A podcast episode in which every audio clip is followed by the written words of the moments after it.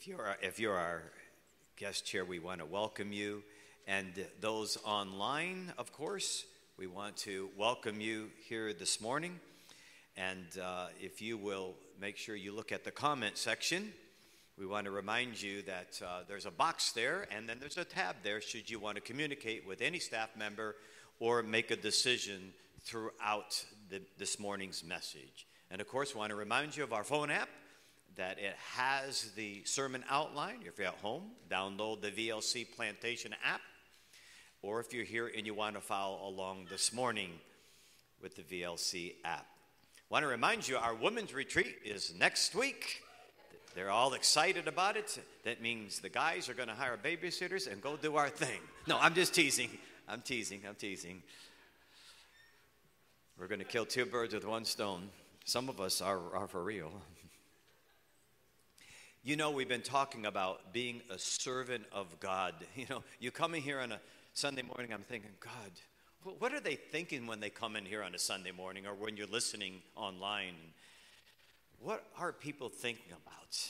Is, is someone asking something more of me you don't understand? My family demands so much of me. My job demands so much of me. Or I demand so much of my employees.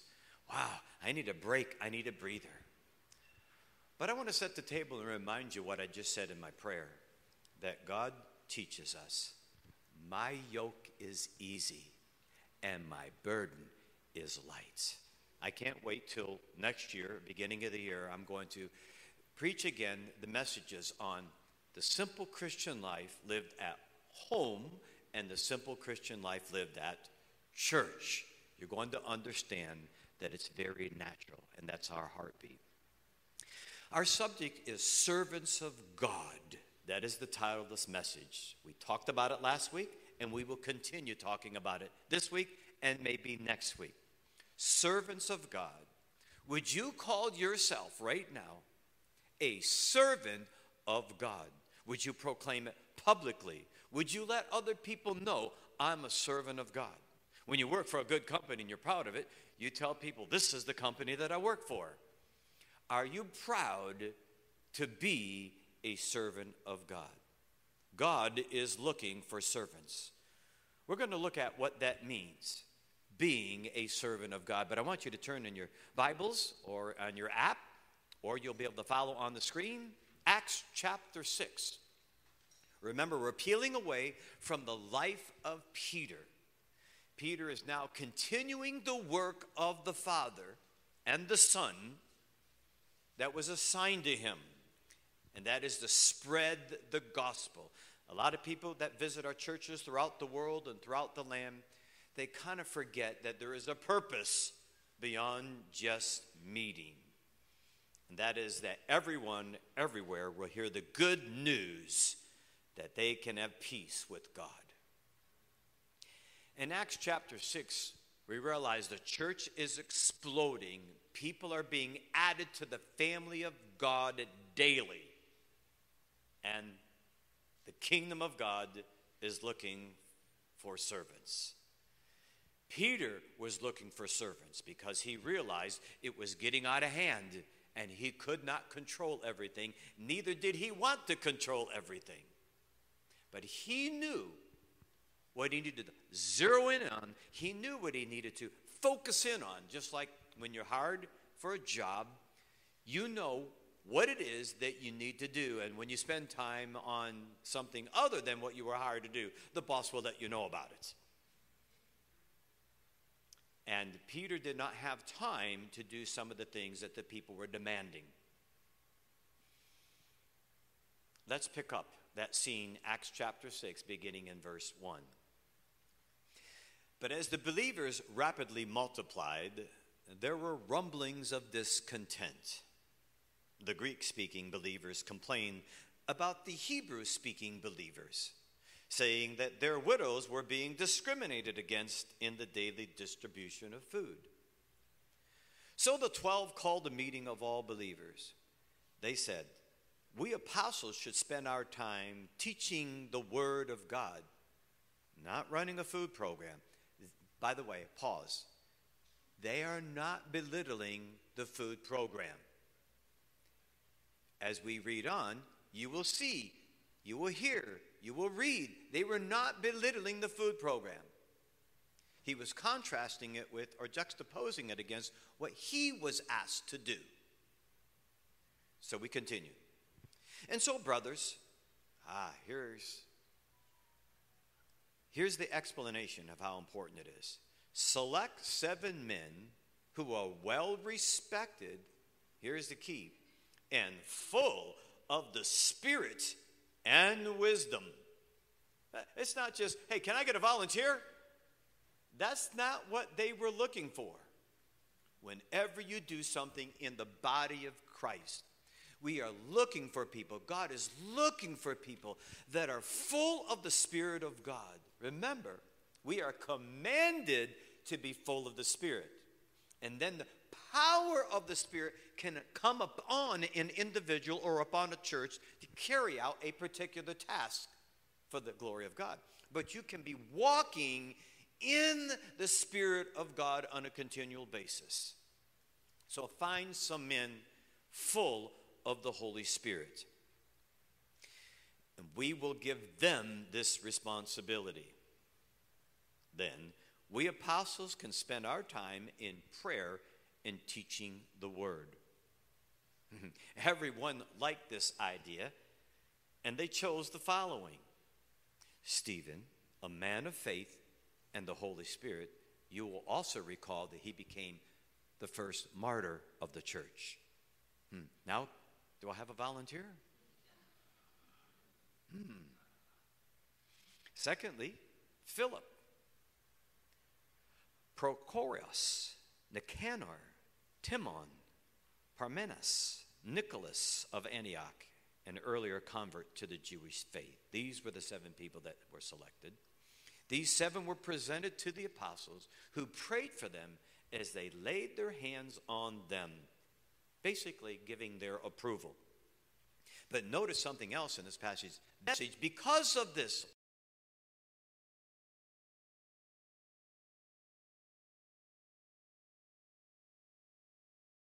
organization. The message continued to spread, and the number of believers greatly increased in Jerusalem, and many of the Jewish priests were converted too. May God add his blessings to the reading of his word this morning. Well, in secular life and in the church, it's all about serving. Now, every business needs servers, every restaurant tries to retain servers. They need servers. Every school needs volunteers and servers. Think about it in the Bible as David was building his kingdom he needed servants that would serve with him. And then just think about our Lord and Savior as he was building the kingdom of God on earth. How many did he start with? Started with one, one investor at a time, as E.F. Hutton used to say. It's an old commercial. One person at a time. And then he picked 12 servants. And yes, they were servants because he demonstrated to them how he wanted them to serve. Well, guess what? The church needs servants to carry on the work of God. I want to give you this one passage. We'll talk about it a little later. 1 Corinthians 12 7. the Bible tells us that in 1 Corinthians 12 7 that a spiritual gift is given to each of us so that we can help each other out.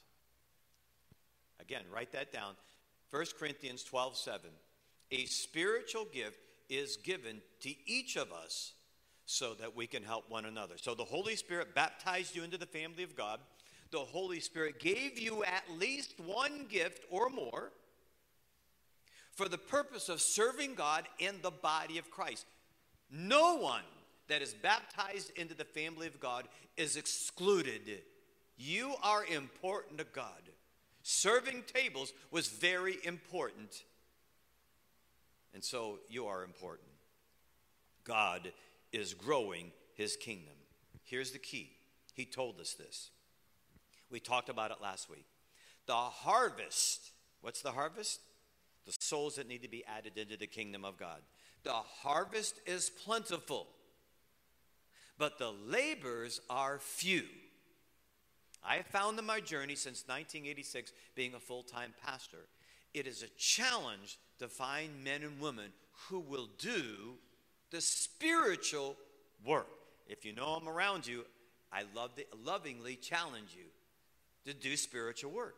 We can find men and women that'll move chairs. We can find men and women that might sing or play a guitar or beat on the drums. But can we find people that care about the souls of men and women, boys and girls? God is looking for those kinds of servants. Are you willing? So I took the word servant so that you would remember this and recall it, the word servant, and we began to explain exactly what does that mean to be a servant of God. So we made an acrostic out of it. Beginning with the word S, last week we began to talk about the word servants, and we didn't get too far, but alongside servant put a slash sanctified, sanctified. And that's where we're going to pick up. Remember last week we talked about Jesus setting an example when he took off his outer cloak and he demonstrated to the apostles who were jockeying for position in his kingdom. They're thinking worldly. This is how the church is going to operate, just like the businesses of the world. And Jesus said, No, we're not going to operate the church that way. Here's how you are to conduct yourself. If you think you're somebody, then you need to do what I am showing you. And he began to wash their feet.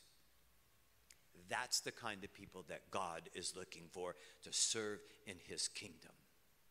When I think about servant, I also think about the word, if you put it right next to it under S, sanctified. Let me go in two directions with that. In 1 Timothy 2:21, if a man cleanses himself from the latter, he will be an instrument for noble purposes, made holy, useful to the master, and prepared to do every good work. Now, I want to read that from the God's Word translation, that exact same verse, 2 Timothy 2:21. This is called sanctification. Those who stop associating with dishonorable people will be honored. They will be set apart for the master's use, prepared to do good things. God took Israel out of all the nations of the world and he sanctified them. That means he separated them from all the other nations of the world, that they would be a beacon of light for the kingdom of God. They would be the torchbearers for the kingdom of God. There was nothing special about Israel. He just said, I'm going to make you holy. I'm going to separate you from all the other nations of the world. And I'm going to work through you because the Redeemer, the Messiah, is going to come through you. My redemptive plan is going to come via Israel. And that was God's plan for Israel. That's the thinking you need to have in your mind when you think about sanctified or sanctification. When God saved you, He set you aside to do the very thing He asked Israel to do to be an instrument of God, to be a servant of God. Let me take it a step further and remind you what the scripture teaches us about this being separate.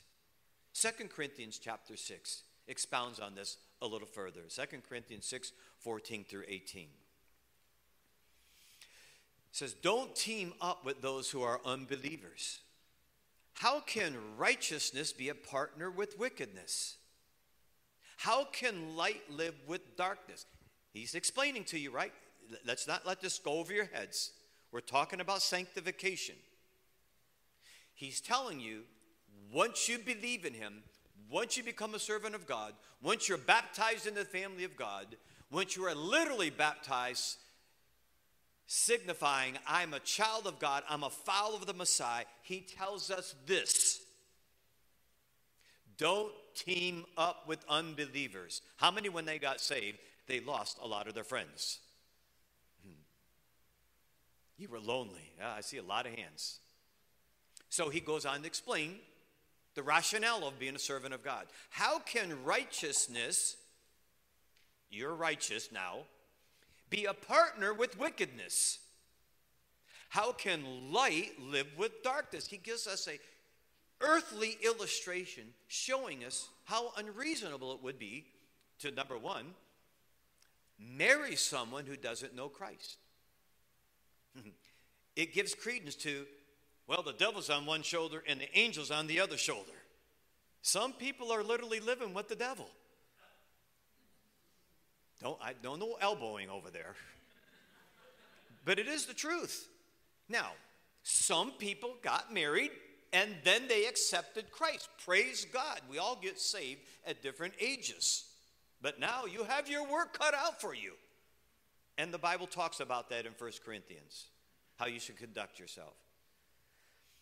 He continues telling you what sanctification means, or what being sanctified means, or what he's telling you and me. Hey, you want to be a servant of God? Separate yourself from the unbelievers, from the unrighteous, from darkness. He said, What harmony can there be between Christ and the devil? How can a believer be a partner with an unbeliever? Hmm. Businessman, businesswoman, I think that's also true. Now, sometimes it's impossible because we live in a lost world. We understand that. But if you're looking for a business partner, I would be looking for a believer. Then he goes on to explain it a little bit further what sanctification means. I, am camping out here because it really clearly spells out what God means by this fancy religious word, sanctification. If you want to be a servant of God, He wants you to separate yourself. He goes on to say, For what union can there be between God's temple and idols? Now we know idols are more than just a piece of wood or marble.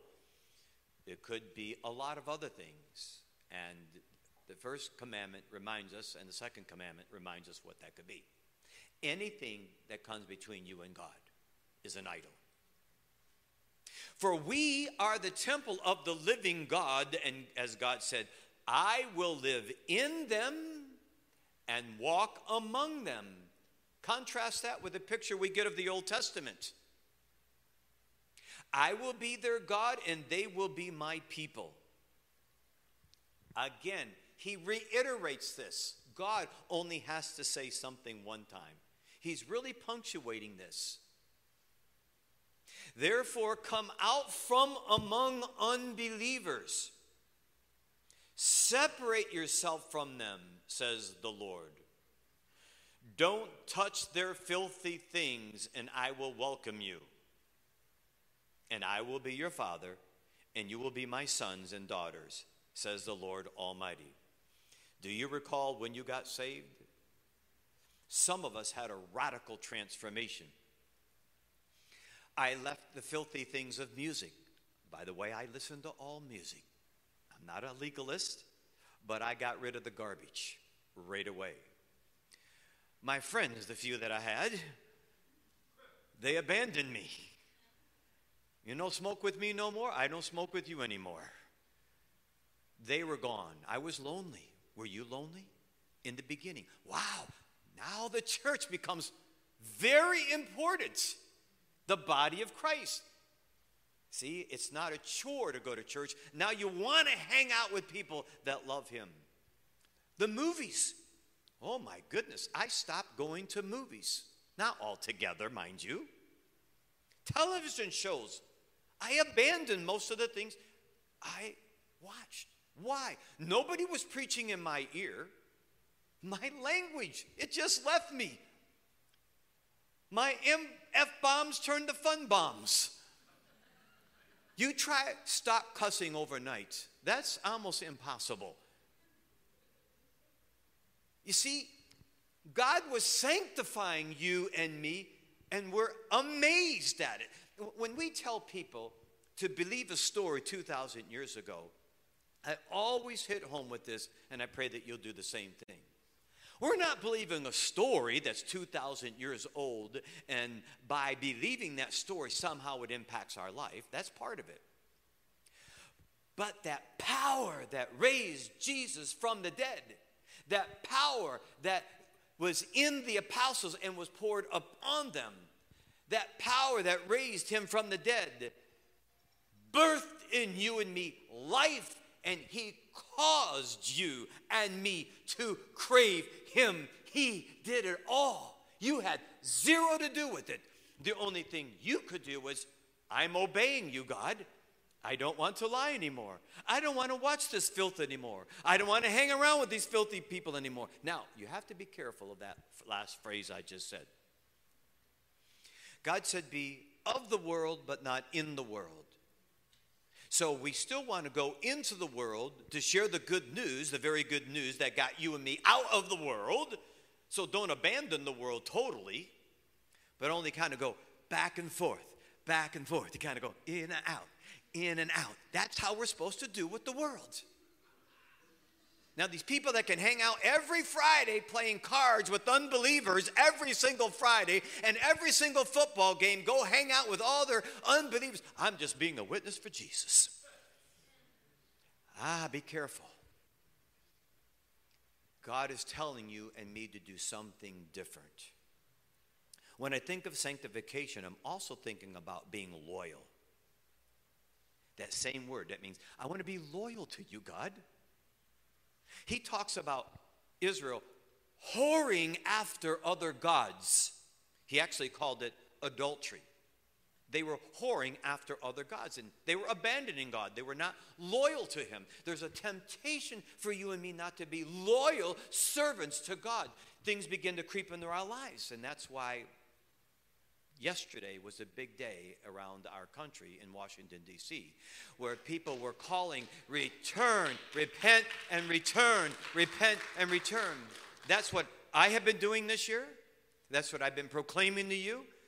And that's what was in Washington, D.C. yesterday around the clock. It was amazing. Praying for the East, the West, the North, and the South, praying for the saints and believers everywhere, asking God to do some something wonderful for his name's sake. Repent and return. It is so easy, so easy not to be loyal. Am I correct? It's so easy. That's where the church comes in. That's why the church is so important. It isn't a duty, it's a privilege to hang around believers. Jesus said, If you love me, keep my commandments. By the way, proof of your loyalty is that you understand you have a debt of love. Paul talked about it in Romans 13.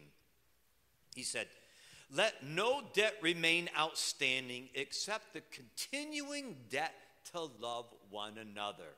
Now, you and me really didn't love our buddies that much in the world, but when we come, become believers, we have an obligation to God and to one another to love one another for he who loves his fellow man has fulfilled the law.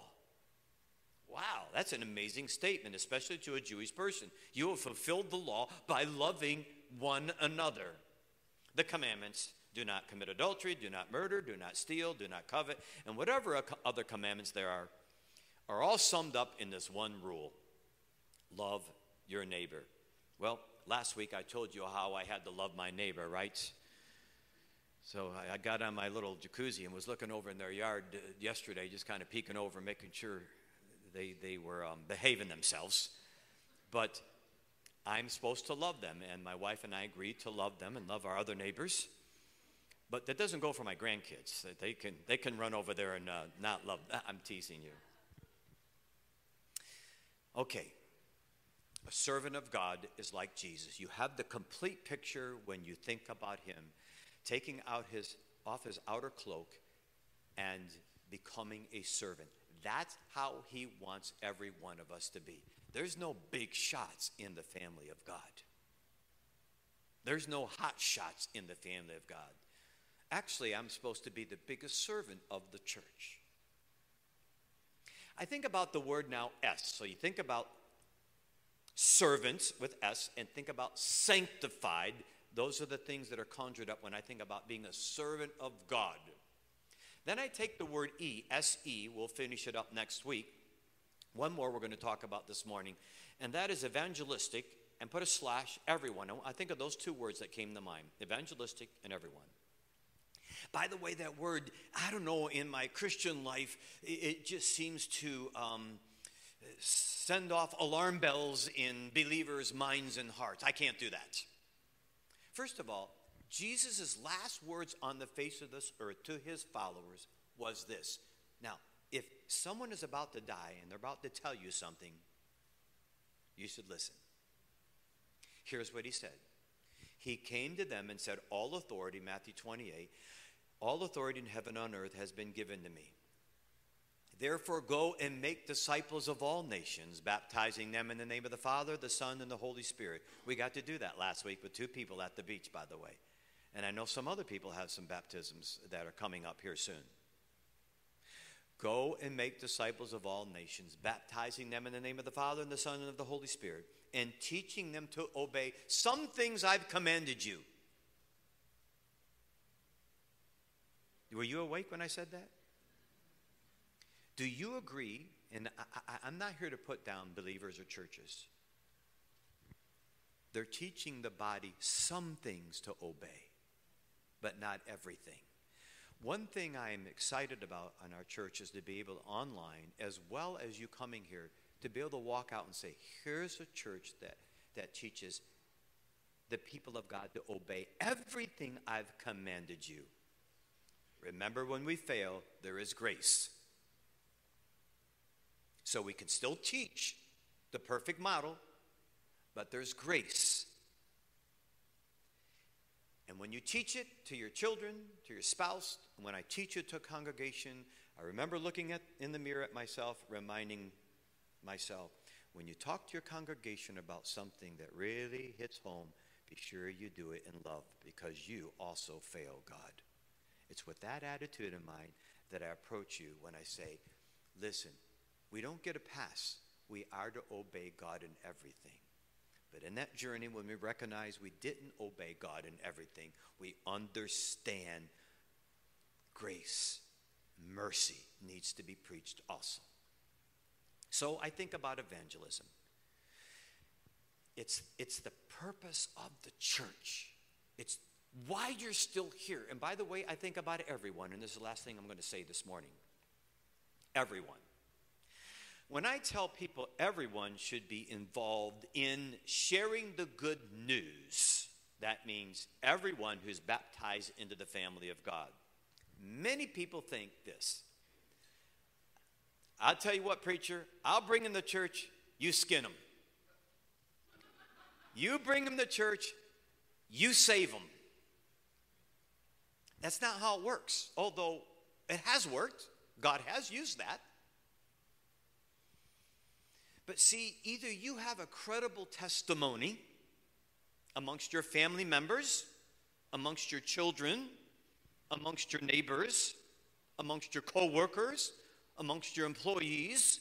If you have a credible testimony, God will use you to share the good news before he'll use me. You don't want to pass. Listen, if you knew there was a cure for cancer, right now I'm going to use cancer instead of COVID. If you knew there was a cure for cancer right now, and your family member had it, and you knew if they took this shot, vaccine, if they took this vaccine, well, that's a, not a popular word today, and they would be healed, what would you do? I'm going to bring him, I'm going to bring him to the church. I'm going to let you, Pastor, tell him all about this vaccine because that word's not popular out there in the culture today, vaccine. Or would you, would you wait till they picked up the phone and, and called you? What would you do? You would tell them. You wouldn't wait for a preacher to tell them. You wouldn't wait till a scholar or a professor expounded eloquently to them. You would just gush out like Andrew, we found the Messiah. Or the prostitute woman go back into the town and they all realize who she is, but she's now saying something different than the lifestyle she used to live. I found the Messiah. That's all she said. And they all came running out, and many believed in Jesus Christ. You're not responsible for the results. The thief on the cross, what did he do? He didn't say all the right words. He blurted out, You don't deserve what you're getting. We do. He wants to use you. The way a church should grow for the glory of God is servants of God the volunteer and say, God, I get it. I understand the purpose, why you left me on earth. That in my marriage, in raising my kids, in, in my job, in my neighborhood, there's, there's the field. That's where I need to go to work. I guarantee if you will go to work there and become a servant of God, you will become a part of bringing in the harvest. You may not have all the right words, but your testimony speaks loud, like Israel. People would look at Israel and go, Wow, they're set apart. There's something different about them. Not just the way the Jewish guys wore their hair and their sideburns, although they did stand out for that. They serve one God. We have many gods. Their God lives amongst them. And the things he did for that nation, no nation can boast the things that Israel's God did for them. No nation. We're going to pay attention. Can they say that about you and me? Even though they see flesh and blood, even though they see a neighbor, can they see something's different about you? Then you become an evangelist for God and say, Let me tell you my story. You tell me your story. Let me tell you my story. That's how God advances his kingdom. If you want to sign up and become a servant of God and you want to please him, no one has to pull your ear and say, Come over here. My mom and dad used to. Do you ever get pulled by the ear when you were a kid? Come over here. This, you didn't bake your bed, you didn't clean out from underneath the bed, or grab you under the arm. You guys relate to that. Maybe some of your younger ones don't. Listen, the day I got saved, I was telling people about Jesus, and I barely even knew who he was. I went to my first job making doors. I started telling everybody about Jesus until they finally fired me. We didn't call you to preach, we called you to make doors. Well, this guy made two doors in an hour, and I said, I'm going to make four doors, and that'll give me time to go knock on some doors. I, listen, that didn't come from me because I was special. I had a ninth grade education at that time, I was a nobody. But someone in me, the Holy Spirit I didn't know at that time, was causing me to talk about someone I barely knew.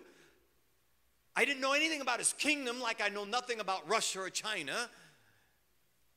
I was expounding on the value system of the kingdom God that I barely knew. I start talking in a heavenly language instead of a earthly foul mouth language. That all came from the Holy Spirit. It didn't come from because I was at church 50 times and all of a sudden the oil came over me and I started speaking about God. That's what He wants to do with you and me. Do you want to be a servant of God? Do you truly want to be a servant of God? What's keeping you from telling your neighbor about God? My wife's keeping me from telling my neighbor sometimes, honey, we got to live here because I would bulldoze people down with the gospel where they didn't want to be around me. I mean, I did it nicely and kindly, but if they're not ready for Jesus Christ, trust me, get ready for some persecution. Get ready for them to walk around your block so they, uh, you know, they don't have to come in contact with you. Invite them over to dinner and get ready for some rejections. They're not ready for that. But you need to be ready at work, at play. Are you willing to become a servant of God? We're going to talk more about this word next week and try to wrap it up next week. But God desperately, well, God is not desperate. By the way, one more thing about this. If you don't volunteer, he'll find someone else. Do you remember Moses when he asked Moses to go and speak? Do you remember that? What, what, what did Moses say? Like some of you are saying. I, I, I can't do it. I, I don't, I'm not an eloquent person. I'm not like you, preacher. I hear that all the time. I, I can't do it. Well, who made your mouth, Moses? Do you know that was what God wanted Moses to do? He wanted Moses to speak directly to Pharaoh. You know that, right? Did God did Moses keep God from doing his work? Not at all. His brother got to do it instead. God wants you to enlist you. He wants you to share the gospel with your neighbor, your coworker. If he if you don't volunteer, he will find someone else. I don't know about you, but I can't help but brag on our Savior. If you're looking in online as we wrap up, remember the ABCs of our faith. And this is a simple way to do it. Someone's online, they may be they may be online for the first time. Maybe they're here for the first time. And you always want to explain the gospel in brevity. There's many ways to do it. Right now we're just using the ABCs. Maybe we'll mix it up and a year from now we'll do something else. Admit you're a sinner, right? Admit you're a sinner. Some people don't want to admit they're a sinner. They don't want you peddling that to them. And they need, oh, yes, they need to repent. That's what they were proclaiming yesterday repent and return. Repent and return. There is a theology going on around here that says you don't have to repent. Just get them to say that prayer and they got a ticket to heaven. John the Baptist preached repentance. Jesus said, without repentance, no one shall see God. Repent of your sins. All have sinned and come short of the glory of God. B, believe in the finished work of Jesus. You're putting your faith in Jesus. Remember, the Bible teaches us while we were sinners, Christ died for us. But God commended his love toward us that while we were sinners, Christ died for us. Jesus took your punishment. He took God's justice. He took God's wrath for you and me. He took our place. Believe in that. Put your confidence in that. And see can be three words it can be call. The Bible says in Romans 10, man, I memorized this when I first became a believer. Whoever calls on the Lord shall be saved, like the thief on the cross. It isn't a magic word or formula. He just called out, Remember me, Jesus. What was he saying? I believe in you. It's not the exact words you say, he's looking in your heart. And so confess. So call, confess. True baptism that you're identifying yourself with the Messiah. And then commit your life, surrender your life to Jesus. If you made the decision and you're looking in online, please go to the comment section, hit the tab, and let us know you have received Jesus Christ as your Savior so that we can get you some information and follow up. Well, we're talking about servants of God. We're going to do something a little bit different that you may not expect this morning. God raises up servants and he brings servants here. And I want to talk about one of those servants, and I'm going to ask JW to come up here at this time. JW has been one of the servants here for 13 years, and I want to explain what God is doing in JW's life and my life. If you'll grab one of these. And um,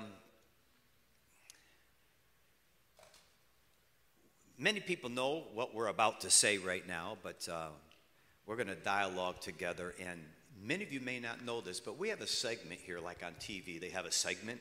We call this Making a Difference. How has Victory Life made a difference in your life? Usually we do this before the message. How has Victory Life made a difference in your life? Believe me, when you come up here and tell us and tell others the difference Victory Life Church has made in your life, it, it, it has a profound impact in the lives of other people because you expect it from the pastor. But when you hear it from someone else, it impacts their lives. It excites the believers. And so we've had a we have a servant of God named JW. His real name is Joshua. But at one time I had my son Joshua working for me and now Joshua Wallace, so we nicknamed him J Dub and it stuck. And so, J Dub, how, I want you to explain to uh, those listening and viewing us uh, the difference that uh, VLC has made in your life. Yeah, wow. When I, when I think back, uh, been here for 13 years, when I think of what a difference VLC has made, I kind of think of it in, in kind of three categories. As a man, I mean, VLC has made a profound impact on just the development, the growth of my heart as a college graduate, VLC took a, a, a stab at some 22 year old guy that was going to come down here and lead student ministry and had no real clue what that was about. And to have men surround me, if, if you're new here to VLC and you're wondering, well, what, what is VLC all about? Uh, kind of uh, this gather, grow, go, and give, it's, it's part of the DNA. It's not just a tagline that we say.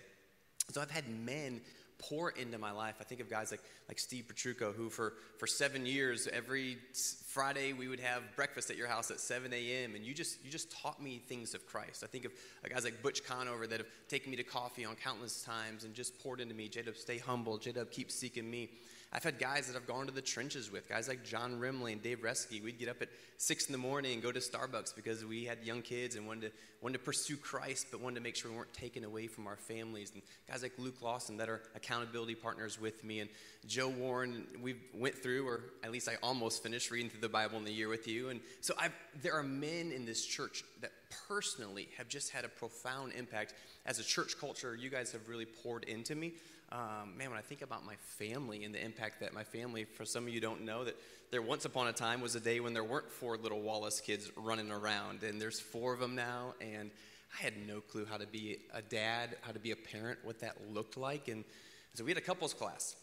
And many of you guys were in that couples class, and your vulnerability, your authenticity to just explain how do you how do you have um, conversations with your wife that maybe aren't always the most pleasant? Or how do you how do you raise kids and what does that look like? And so this church body has just has just surrounded i really feel like it just engulfed me um, with just encouragement and love. And then you as a senior pastor i had no clue what ministry looked like. And i knew god was calling me into ministry but you have shown me one we think of servant leadership there's not a man that i know more that's taught me of servant leadership than this guy right next to me and the way that he has poured into just a lifestyle of just serving others it is it is who you are. It's not just a message it's who you are on a day-to-day basis. You've taught me what it means to to exegetically lead a church be biblically focused not show and tell not trying to wheel and deal and and win people's approval but how do we just give them jesus because jesus is what transformed? You've shown me what it means to be courageous and i think of our church today. I look out here and a church that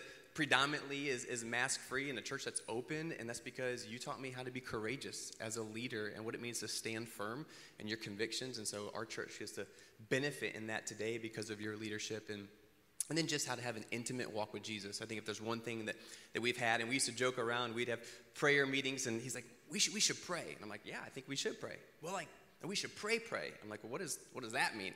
He's like, what about like four hours? I'm like, four hours? That's like a lot of time. It's like, yeah, but like, you know, let's let's do it. And so you you pushed us to to love Jesus. And what well, you what, showed me. What he doesn't realize, what you don't realize is you guys have to go to work six, seven in the morning. So I said, okay, it's easy to come to work and say, hey, wouldn't you like to go to work? And they, they tell you for the next hour or two you can have a Bible study and you can pray. Wouldn't you like that? Go to work and the boss let you do that? So, well, you don't? You wouldn't like that? So I said, okay, that's two hours on the clock. I want you to give up two hours off the clock, like some of you. Like my wife gets up at 4:45 every morning for the last 20 something years, and has probably done 11 Beth Moore studies. And many of you done the same thing. You get up early before work and you have your devotion. So I say, hey, come to church. Let's spend two hours of your own time, and then two hours on the clock. Wow, uh, they thought I was cuckoo and crazy. But it was neat because it, it showed me as a young man here, ministry is so much more on a stage it, it, it's the heartbeat. And so, what you showed me in all of that was not a legalistic, it has to be a certain amount of time, but how do we make sure that, that our hearts are right with Christ, that we can do ministry at the level that He overflows and not just a stage performance? So, when I think of making a difference, I think of VLC, I mean, man, I could spend hours talking about each person in this room and the difference that this ministry has made and that you've made in my life over these last 13 years. Well, kind of leads to the question that because of VLC, God is doing something special in your life and in Megan's life. And some people already know about it, but some people don't. So why don't you let them know what God's doing in your life? Yeah, God has been on, we've been on a faith journey. It has been something this last uh, 2020 was not the year that we would have ever thought in regards to what God's doing in our life. And God is uh, in a place that we never went looking, never went expecting, never dreamed of not being at VLC. But God has had been stirring our hearts in 2019 about there's something that He's doing that we just didn't know what that was.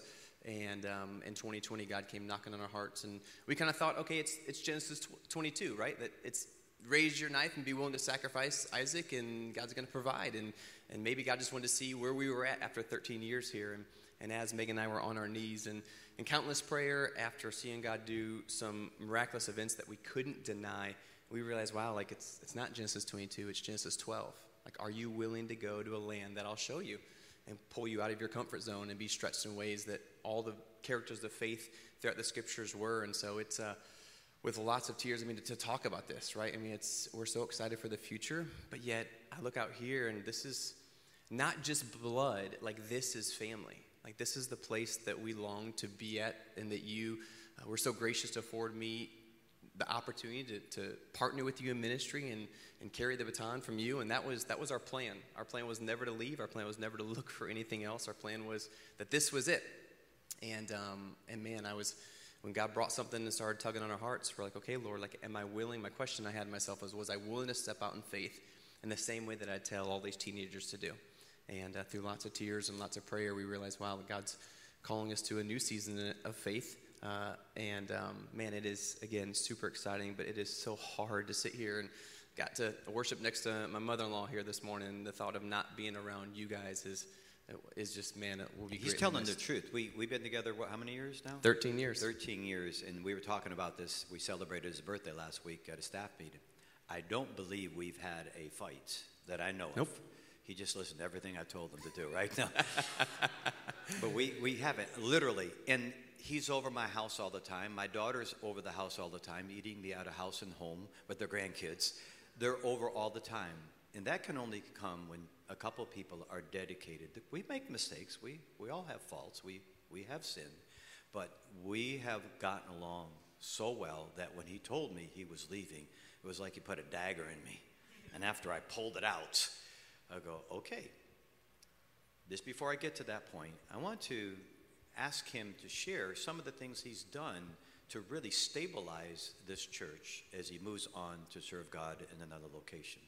Yeah, as I think about that, just real quickly, just want to say to the church body, thank you. Uh, thank you for, as a church body, allowing me to be one of your pastors and serving with him and, and for you. For those of you who are parents and you allowed your kids to be a part of our student ministry, to uh, all the trips we went on, to events, to Wednesday nights and discipling your kids, thank you for allowing me that. Um, this church is, if you're new here, this church is, is full of so many uh, servant leaders. And so I've had the privilege to serve with so many of you, and it's just been a joy. I've got pictures in my office of all the time serving with people, and um, to to a mother-in-law to that brought me in as one of her own when I left um, uh, South Bend, Indiana, and kind of like, man, what's home life going to be like? And you brought me in. Um, funny story with her. She thought that I didn't really have any money because my shirts were ripped back in the day, and that was part of the style. And she's like, Megan, who are you dating? This guy like needs a new wardrobe.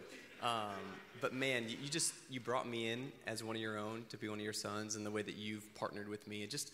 Uh, just I'm internally grateful for, for this church and for this leadership team. And, and so we've had an opportunity to kind of really work hard on raising up leaders. And uh, that, that tech booth back there, there's some guys I'm super proud of, guys like Wilbert and Reggie and Christian and Andy, who, for since they were students, they went from students to high capacity volunteer leaders that Let's give really, them a nice round of yeah, applause. let's give them a huge Every round of applause. single week they make things run well here. Thank you. And then he's also helped raise up another special leader that's going to be helping him. Yeah, um, that guy is Andy Pizarro. I don't know where he's at, if he's back here getting ready to sing or whatnot. But uh, Andy Pizarro is going to be the guy stepping in when, when Pastor Ron said, okay, what are we going to do with youth ministry? I said, listen, like, there he is. Boom. There's that guy. He's good looking. Um, don't, he's off the market, so don't worry. Um, but he's like, what are we going to do with student ministry? I said, student ministry is taken care of. I said, I know the guy that knows the culture, knows the vision, passion for Jesus, love for students, enthusiastic about ministry. Andy was a guy that I started mentoring uh, when he was back in ninth and 10th grade in high school. For him to go through our student ministry, uh, serve in our student ministry the last four years since he's been out of college, out of high school. It's just, he's an incredible guy, and he knows it, and our team has rallied around him. And so uh, we've already implemented the last two months, we've implemented training sessions with him.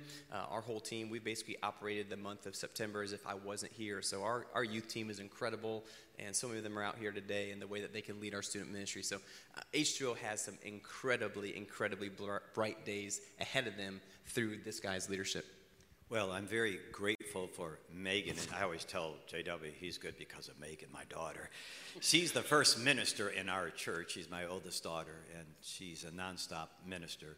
But they are very well loved. And when someone, you, you want to have a staff member that's loved, don't you? Um, and so he's greatly responsible for pro- probably over half of what our church does, whether fr- from the tech to the music up here to the youth behind the scenes. And so um, Cheryl and I are very, very grateful. This church is very grateful for your service. And uh, let me tell you something. Right now, I'm, I'm pretty brave standing up here. But to lose my son in law, I've been watching him pack his bags for the last nine months almost in the room next to me. He was supposed to take over here and he become the lead pastor actually next year and i would i would work with him and serve him imagine that you're the, he was serving me and then i was going to serve him only people in christ can do that and so when he told me that it seemed to blow up all the plans that we had going for the last five years so instead of getting mad this is the absolute truth which some of you do when god is doing something in the life of someone else he loves the church in Texas. That means he loves our church too. So immediately we began to turn to God and say, okay, you love Victory Life Church. So what are you going to do in her life?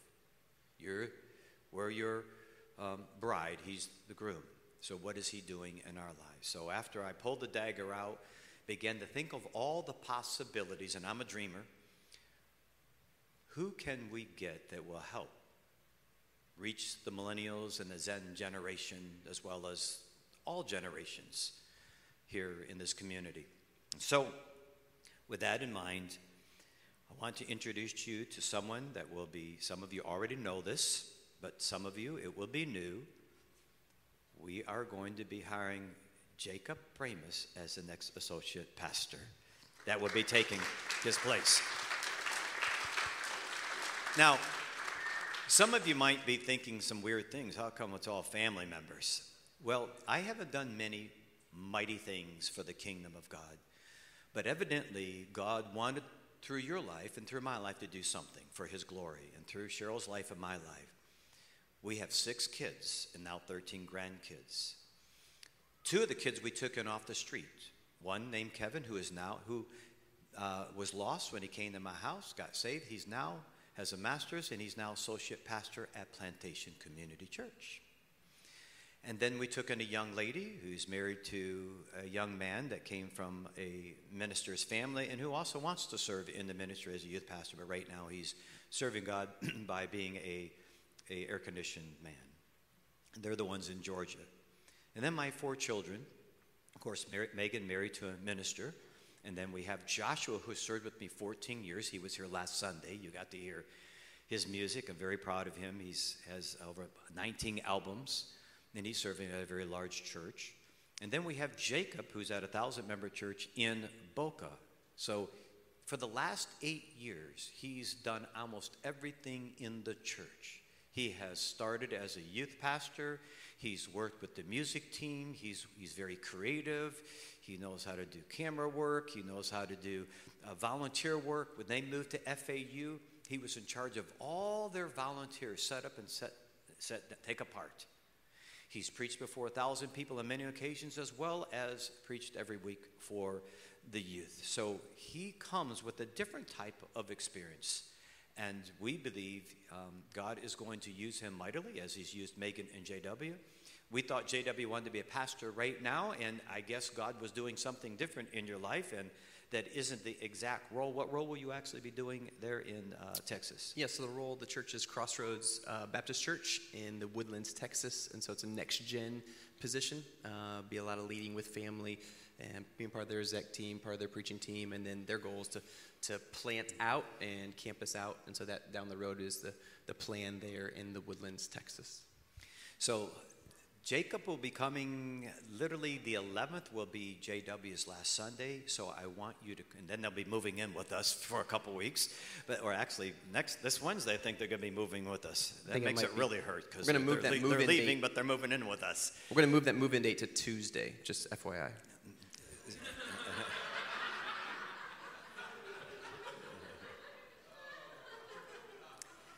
We love our family, but. Uh, So God took the knife out and he patched up the wound. Uh, I have had the privilege of working with all my children, but I have not had the privilege of working with my son Jacob. Jacob is a very well loved person. I call him a mix between Megan and JW. And he is very well loved. He loved his job and they love him. He did not want to leave. But God, and he did not get pushed by me at all. We left it up to God. And God impressed upon he and Cheryl, his wife. We're going to have two Cheryl Bramises in the church. Can you imagine that? Two Cheryl Bramises. And um, it's, uh, it's going to be hard when they pull out of our driveway and go to Texas. I'm not visiting you. You've got to come visit me. that, but they're coming back for Christmas that quickly. And they left us with their big hound dog, which I didn't really want, the big old bear. He, he, he, he kind of gets in the way of everything, but he's a nice dog. literally sleeps. When I take my foot out of my bed, he's literally right there because he's afraid of lightning and he's afraid of storms. So I'm his security blanket.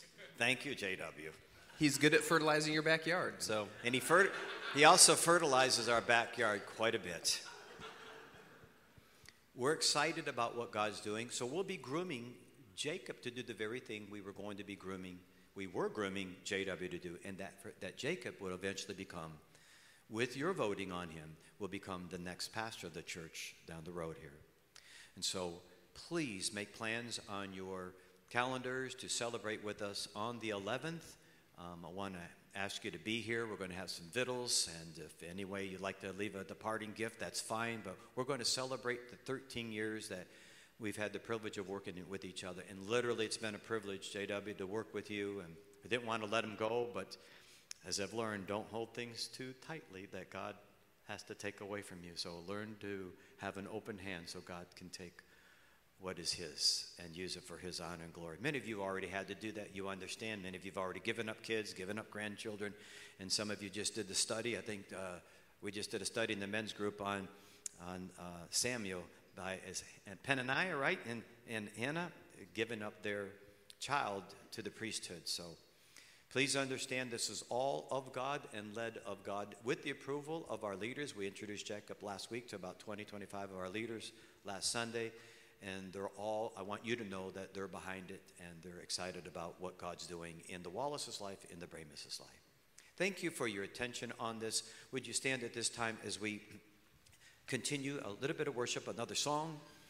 And remember, this is a time you can pray, also to come up front and continue to pray for repentance and renewal in our country, return, repent and return in our country. Uh, remember, again, if you're online, you can. Uh, go to the comment section and we'll be sure if you fill out the form, we'll send you some material. By the way, one other thing. Again, you notice we don't take up a collection plate. Always remind you that your house runs on money and your car runs on um, water, no, gas. And so please remember to be faithful to give online. You can go to the VLC app as well as on the way out. Two ways you can give in the offering, or you can give through your uh, credit card on the uh, apparatus in the back of the church. Also, if you're our guest, I want to remind you to go to the uh, Welcome Center and receive your free gift. If you'll give us a little information about you, we'll be sure to send you some information about our church. We'll get in contact with you. Let's pray. Father, thank you for what you're doing in the kingdom of God all over the world. And one of the things I want to remember to do that I was reminded yesterday of my shortcoming, and that's failing to pray for the persecuted believers all over the world we're getting a little taste of what it's like. And it reminds us how we need to be in prayer for the saints that are suffering for your name's sake all over the world. Their lives are on the lines, they're hiding, they're having church underground. Please encourage them, make your presence known to them. That's what you did to John the Baptist when he was in jail. You brought him some good news. You heard his prayer. You encouraged him just before he was to go on to be with the Father.